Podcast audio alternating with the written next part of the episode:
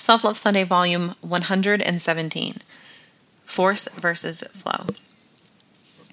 It's the last Self Love Sunday of the year, and it's time for me to reflect a bit. At this time last year, I had a whole damn laundry list of all my accomplishments for the year. I checked a ton of boxes, literally like 10 or 15 huge things, and achieved a lot in 2019.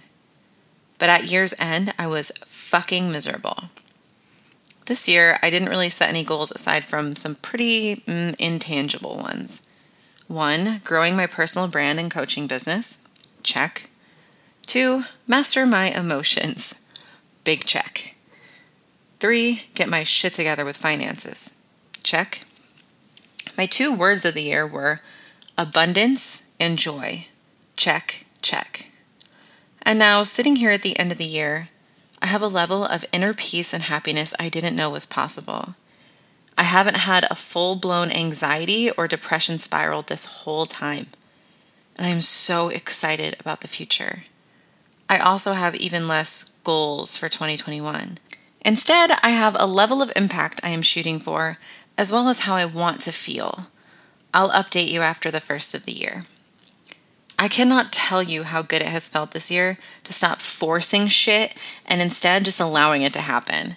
Taking aligned action rather than hustling my ass off. Flowing. Instead of being so untrusting that things will work out and trying to control everything, I have just let shit be easy. It gets to be easy. Last year, I'm pretty sure I worked on Christmas. This year, I did nothing but spend time with my sister, niece, and nephew being present with them, not worrying about my phone or the store or anything other than what was in front of me, not feeling like I had to dart off somewhere. I forced 2019 and spiraled. I flowed 2020 and thrived. I'm optimistic it can only get better from here.